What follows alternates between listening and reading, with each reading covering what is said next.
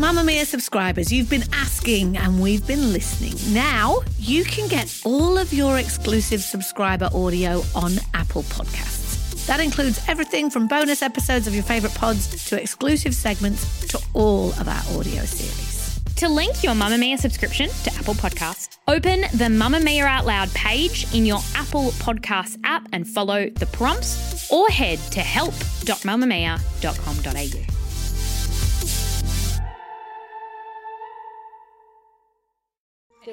You're listening to a Mamamia podcast. Mamamia acknowledges the traditional owners of land and waters that this podcast is recorded on. Hello, and you are listening to Mamamia's You Beauty podcast. I'm your host, Chazzy Hunt, and I hope you're ready to get stuck into this week's Ask an Expert episode. When the winter months hit, the best thing you can do, I say, is lean all in. Eat those carby foods, cradle your emotional support hot water bottle, and when it comes to hair, go all in on wintry shades. To chat to us about what colours and looks are trending for winter 2023 and why you should consider making a change, I'm joined today by Tom Beale-Burchell from Edwards & Co. Sydney. Tell me first of all why you should even consider changing your hair colour in winter. I think there's so many variables that we need to consider, especially coming into winter. As we know in winter, weather becomes cold, showers often become warmer. So hair typically is at the brunt of that, along with indoor heating and strong winds. I believe it's really important to give your hair a change, whether it's hair color or introducing a new hair care routine at home, just so we can really nourish and protect our hair through these colder months. A lot of people often think summer is the only time we need to worry about it. But I think winter is just as important, especially from what I'm seeing when clients are currently coming into the salon. When we think about the kinds of hair color people have in summer, is there a reason they don't translate as well into winter? Is it a appearance thing or is it to do with, as you said, kind of those conditions affecting the color? I think there's kind of so many different reasons for why we're not always consistent with taking our color through to winter. I know myself when we come into winter, I'm often into hibernation mode. So I think it's a perfect time for when clients are ready for a bit of a change or looking to maybe cut back on costs and, you know, maintenance. So that's why we see a lot of people, particularly this year, they're starting to transition into more softer maintenance and low maintenance color. And then you mentioned that cacophony of conditions what you've got going on outside with the wind, with the rain, with the low humidity, and then inside all the way to the other end of the spectrum, really hot drying air from heaters, from showers. I mean, I think a lot of us are aware, yeah, our hair needs a little more care in winter to deal with all of that. But what about in terms of the color? Why is that going to affect the way you color your hair?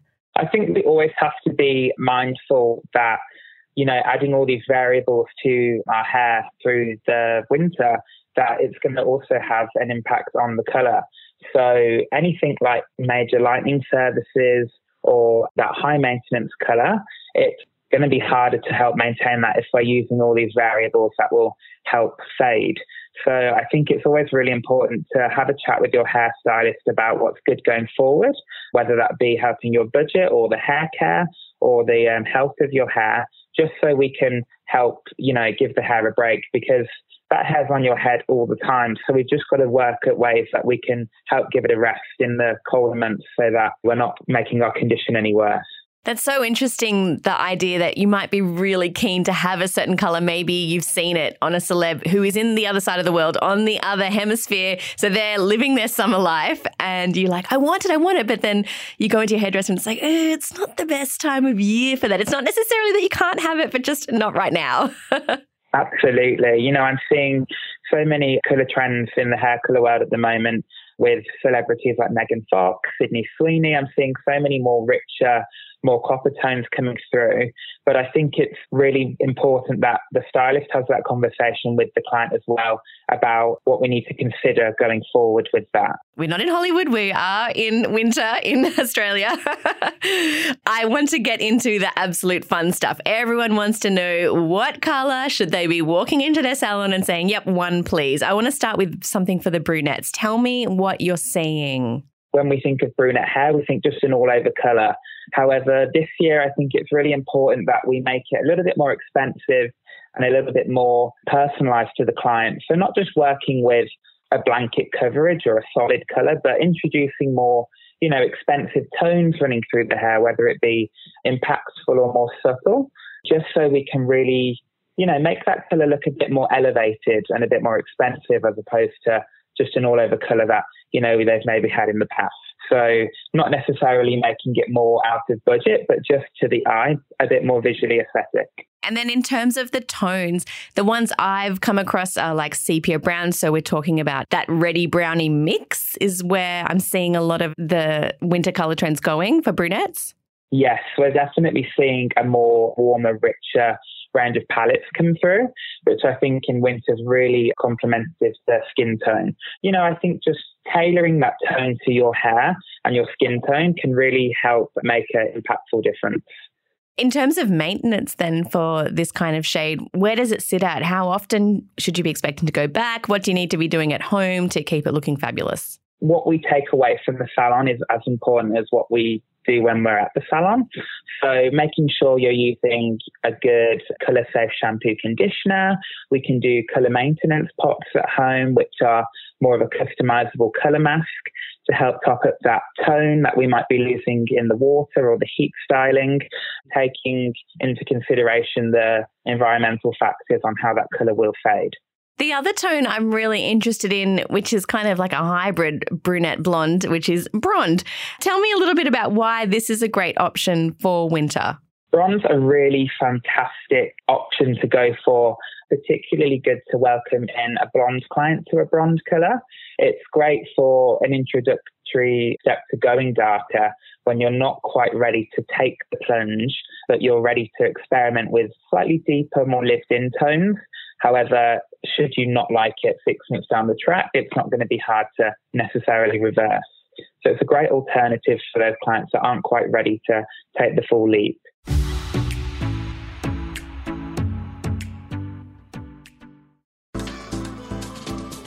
Move by Mamamia is the exercise app for anybody, anywhere. And in case you missed it, we dropped a brand new stretching collection that can be used to improve mobility and bookend your favourite sweat sessions. Mamamia subscribers get unlimited access to Move, and we drop new workouts every single week. If you're on the hunt for movement that makes you feel good, head to move.mamamia.com.au and use the code MOVE10 to get $10 off a yearly subscription. On to blondes. Tell me what you're seeing for winter 2023. I think we're definitely seeing those palettes become a little bit warmer.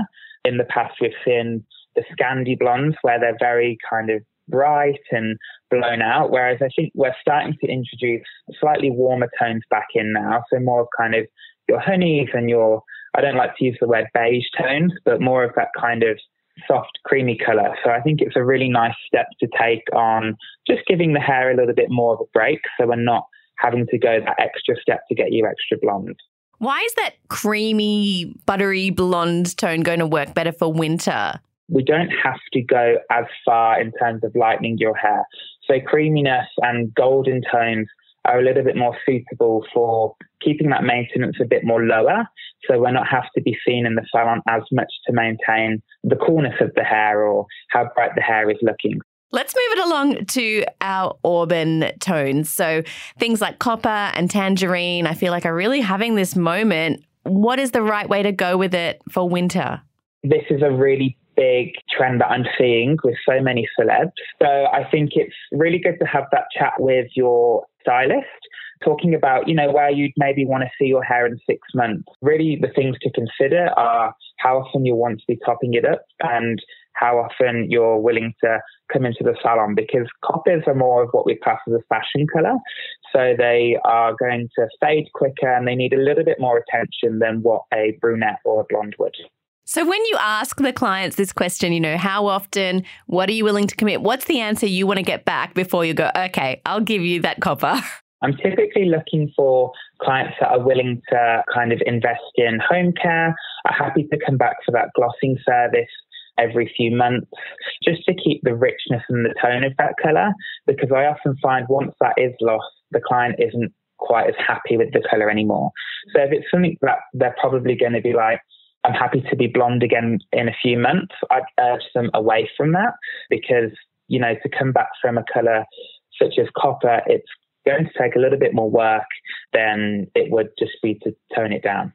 I'd love to talk a bit about color techniques now. I think back a few years ago, and every second girl that walked in to see a colorist was like, balayage, please, one balayage, please. What is the thing that people are coming in at the moment to ask you to do in terms of technique? Uh, so I'm seeing a lot more what we call root shadowing and low lighting.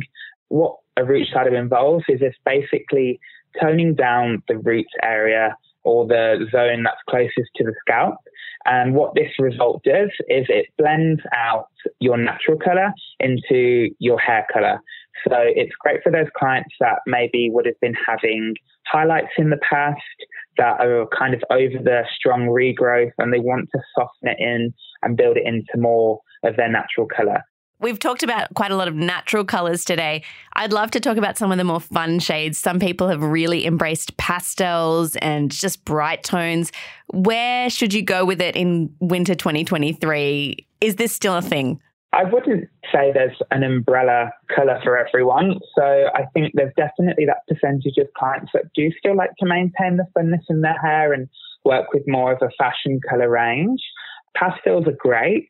I really like them if you're someone that just wants to kind of introduce a little bit of colour and fun into your life. And the lifespan on those is very low. So if you do just want to trial it or thinking of a little bit of a change and want to add a bit of pop into your hair, pastels are really good because you're not going to tie your lifestyle into it too much. So it's not something that you have to commit to. So if you're definitely willing to try something, I'd always start softer to start with. Let's say you've listened to our chat today, you've decided, yep, that's the color for me, or maybe, yeah, I'm going to go get some low lights. What should be your considerations before you take this plunge and when you walk in and have that chat with your colorist in the salon chair? What are the key things that should be discussed before we start putting the hair dye in? Going forward, I always urge the client to think of the future.